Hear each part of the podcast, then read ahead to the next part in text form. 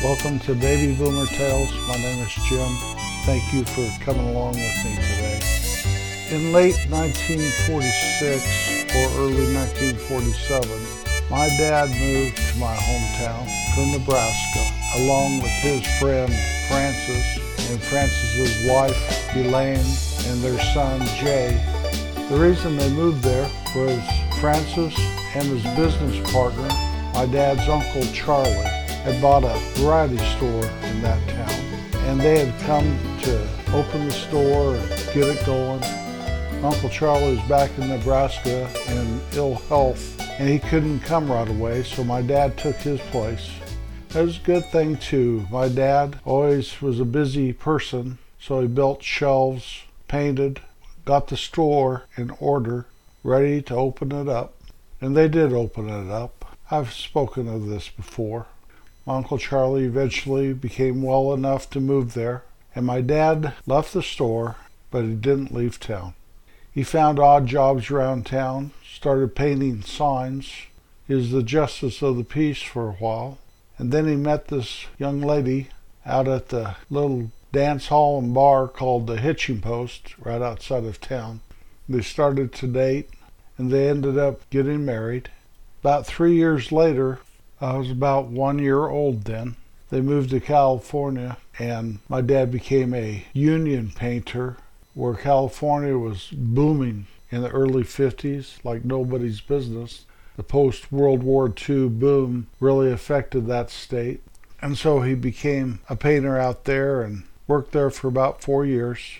Somehow they moved back to my hometown just in time for me to go to school and they settled in. My dad bought an old grocery store there, and they raised a family and built a business. Dad owned that store for about 15 years.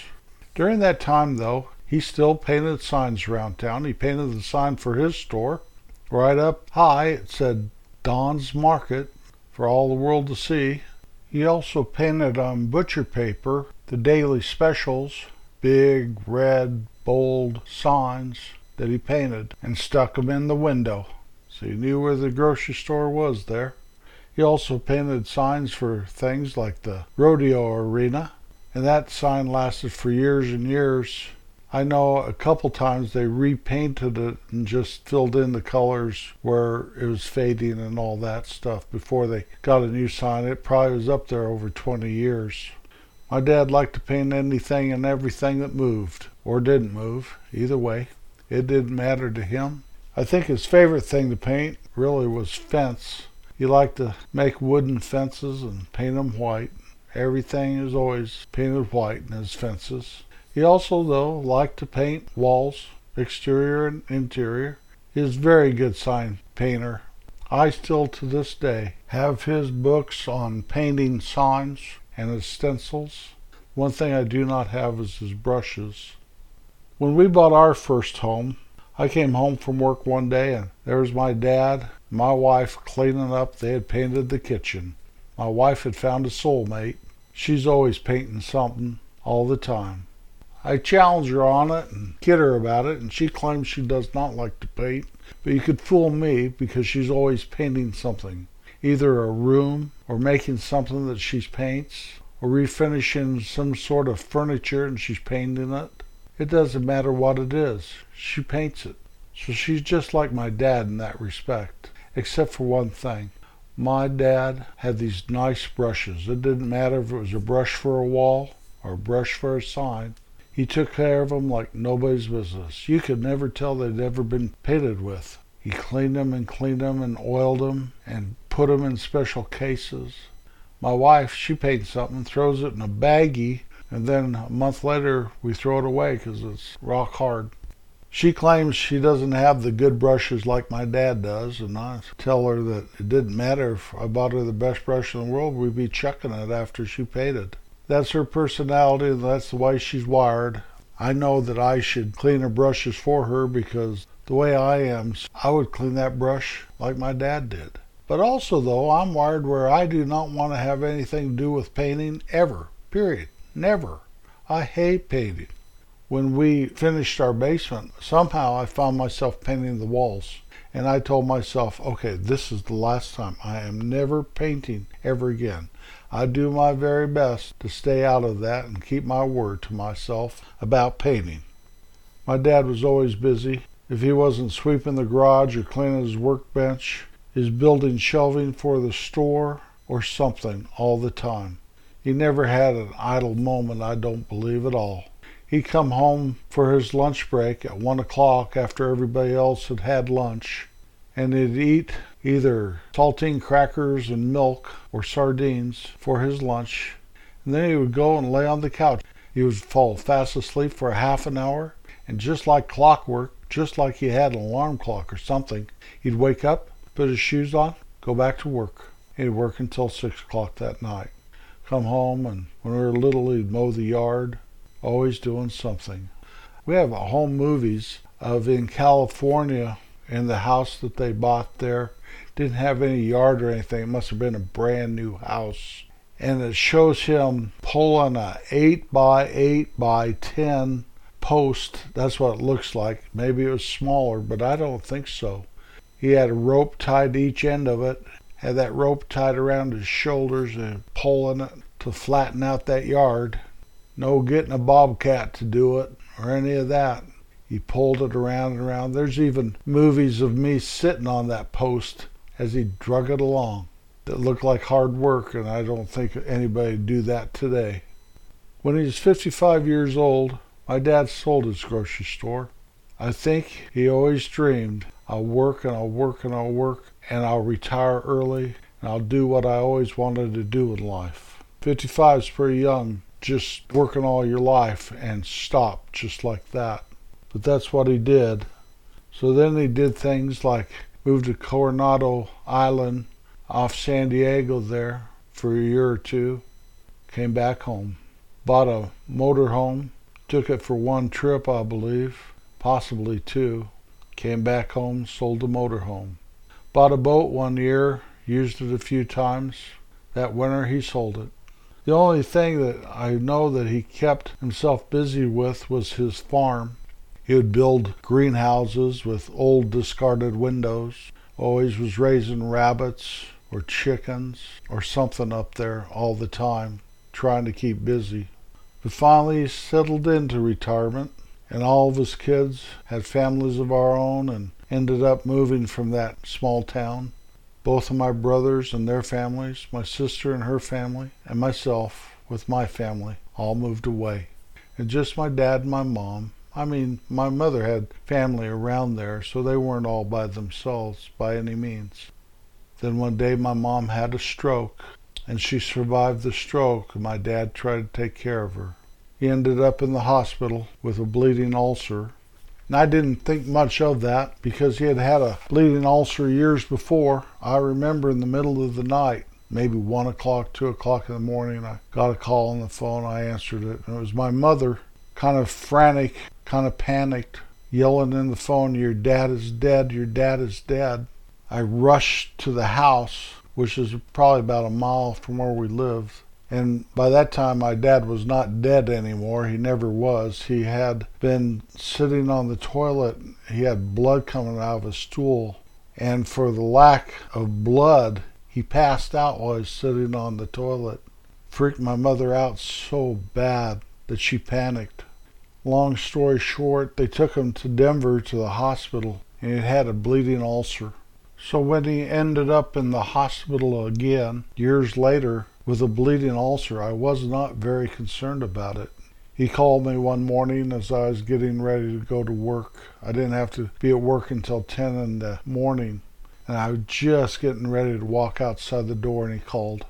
And we visited, and he told me that he was going to be let out of the ICU and released that day, and that they had told him that he had had a heart attack somewhere in his life he said he didn't know when that was. I know he always ate Tums when he had his store. But we laughed and we joked, and then all of a sudden he got serious with me and he said, You know, I'm not going to go home.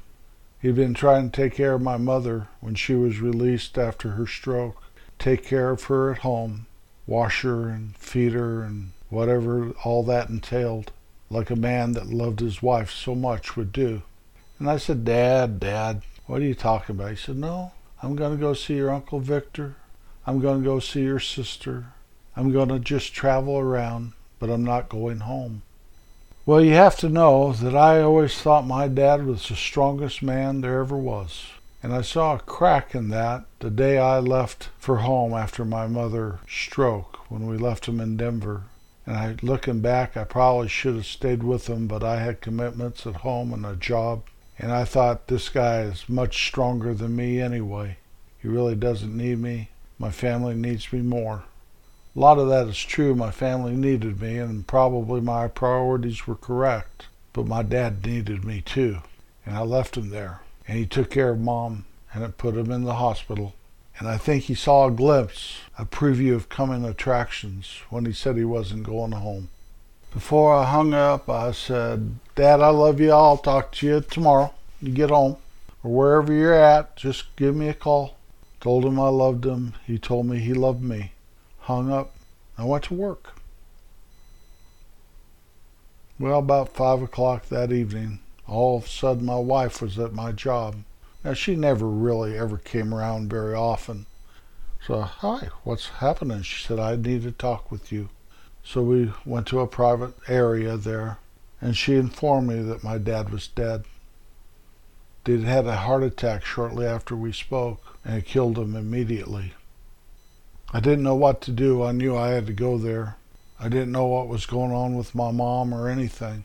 So I got it all together and told my boss what was going on. Told him I didn't know when I'd be back. Probably drove all night.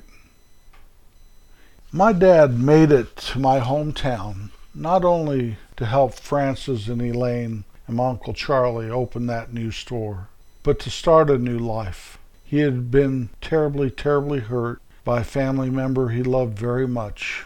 And there was nothing he could do to repair it.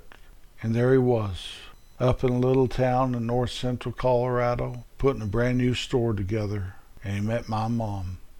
He never told me this. I had to find all of this stuff out years later from Francis at the store. I know he always loved us, although he came from that generation that didn't really show it as well as they probably could have.